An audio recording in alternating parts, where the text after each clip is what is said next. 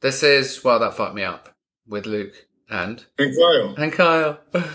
um, we've just listened to Natasha and Yahim's story, and that is quite something because within the first two minutes, he goes, I'm going to take you back to when I was six years old. Did you hear? And then I'm like laughing, I'm, oh, six years old. And then he goes ahead and breaks the news to us that that's when his father committed suicide. And I think the the horrible. I mean, obviously that's horrible, but like he, he said that he had no idea what was going on, and then his dad's just in a casket. Absolutely terrifying. And it clearly there was some communication issues with his family, and sounds like he was from a big family with brothers, brothers and sisters, and somebody decided that he didn't really need to know until he's seeing his father dead in the in the in the coffin. Yeah. Oh my gosh! And so that in itself could have been the story. That in itself could have been the end of the story, but of course turns out to be the beginning of the story. And their episode focused all about their relationship and what his father's death did to him from an from an emotional standpoint, and that it completely and utterly locked away any feelings of love and acceptance from anybody else. Yeah, and you know the thing that stood out to me, and really kind of hit me on a personal level. And I, I know Luke that you know this about me, but there's the moment he talked about like when you get too close and it's you you love somebody but love is terrifying Yeah. and and, and it's like you build this wall around you and then you let somebody in and then you realize like holy shit i'm defenseless against pain and anguish. Yeah. and i mean I, I i have to fight it's a daily fight for me but when that happens i have to run away or i try not to run away. I think that this story resonates and will resonate with a very high percentage of our listeners because so many people have been hurt before and so many people have barriers put up so they don't have to go through that kind of pain again. And I mentioned that in the story. yeah I don't the the sense of loss and the sense of grief and the sense of hurt and the sense of abandonment was so great um that we do it and sometimes we do it subconsciously and sometimes we have no idea that we're pushing away the people that we love the most or we're pushing away the people that love us the most just for him to realize that. I'm, I'm almost envious of like that moment that white light moment where he's like he kind of comes to and he's like oh shit. Because you know i and you mentioned that you still struggle with that and i, I definitely struggle with that um, myself. But it's almost like love is so worth it but it's terrifying so it's like a daily choice to have to be like I'm going to allow this person into my inner mm-hmm inner self, yeah risk that I may get hurt. yeah better to have loved and lost than than, than to have never loved at all Yeah, That's the famous. I'm not taking that as mine. I definitely didn't just make that up. But I went through a stage of very happily not feeling anything because I'd rather feel nothing than risk it, like like you just said, then risk it. But actually, it is all about taking a risk. But I think for them, it was she was funny, wasn't she? She was like, he said, "I'm mm. I'm ready to love you." And she was like, "Wait, what? like, what are you talking about? What have you What have you been doing up until now?" And he's like, "No, I've got so much more to give." And she's like, "You're freaking me out." yeah, and yeah, and it's it's so funny 'cause, too because like you know there are moments in a relationship where you're like, oh my god, I love you, and this is perfect, and and then when like it hits a little rough patch, you're like, I'm fucking out of here. You know, like, yeah. I mean, it takes a lot of work. And it's Yeah. quite interesting that they said that they tend to work with what. So here's the thing often with couples therapy, or when people are struggling in their relationships, they go to couples therapy.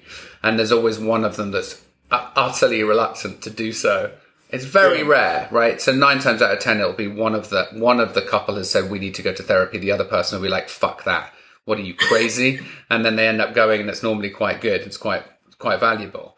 But it's Yeah. interesting that they work with one of the side of the relationship. They said more often than not, it's the the the female side or the the wife or the I guess. Um, but when he explained how their technique works and how they stem the flow of the pattern, when he was explaining, you know, the arguments normally go, you do A, she says B, you do C, she says D. He's like, well, now it's she, you do A, she does Z. What are you going to do about it? it's so simple, yeah. but it's like, yeah, what the fuck am I going to do about it? What, what are you, why are you coming at me with the Z? yeah. You know?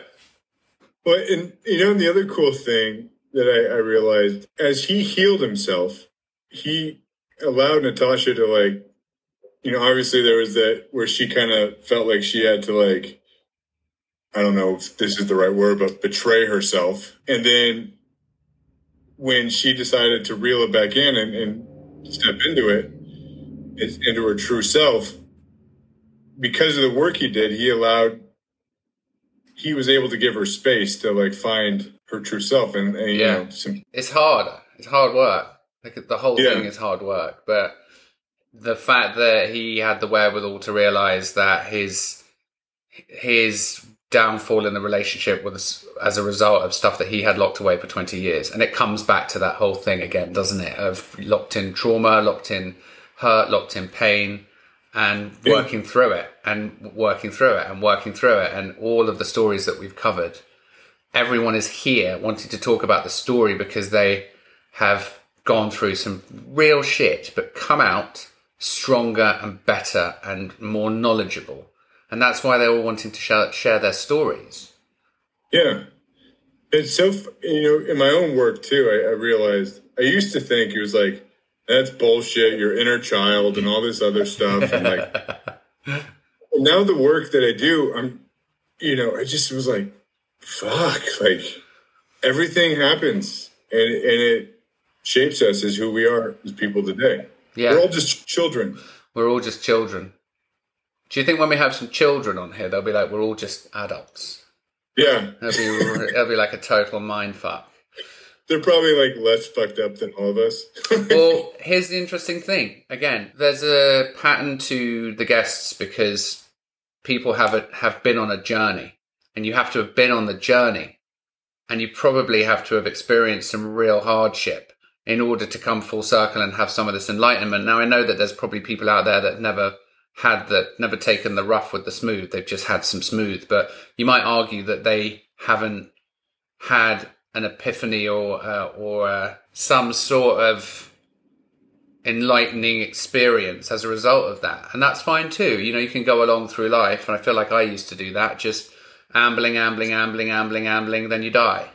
Or yeah. you can do the miserable, miserable drink, trauma, mental health issue, uh, accident, suicide, recovery, enlightenment. yeah. Which makes for a slightly better book. You know, the books that people love and I love, you know, they're never like, and then he won the lottery and everything was great and yeah. he invested well. And yeah. now he's, it's always like they got shipwrecked. Yeah. They had to coconuts. Yeah. And like, you know, when you think about that person or that character in the story, you're like, that must suck for them. Yeah. But we love it because we know that in the beginning, the middle, and the end, everything will come together the way it's supposed to be. yes, I love that, Kyle. Totally 100%. And that's literally what the podcast is about. And that's why it's, well, that fucked me up. But then inevitably, it's about surviving whatever it was that fucked you up. It's not, the podcast isn't that fucked me up and I remained fucked up and I'm going to come on the podcast and tell you how fucked up I am. It's that fucked me up and I want to come and tell you how I unfucked myself, you know? Yeah, yeah, exactly. And on that note, yeah, I think that's it.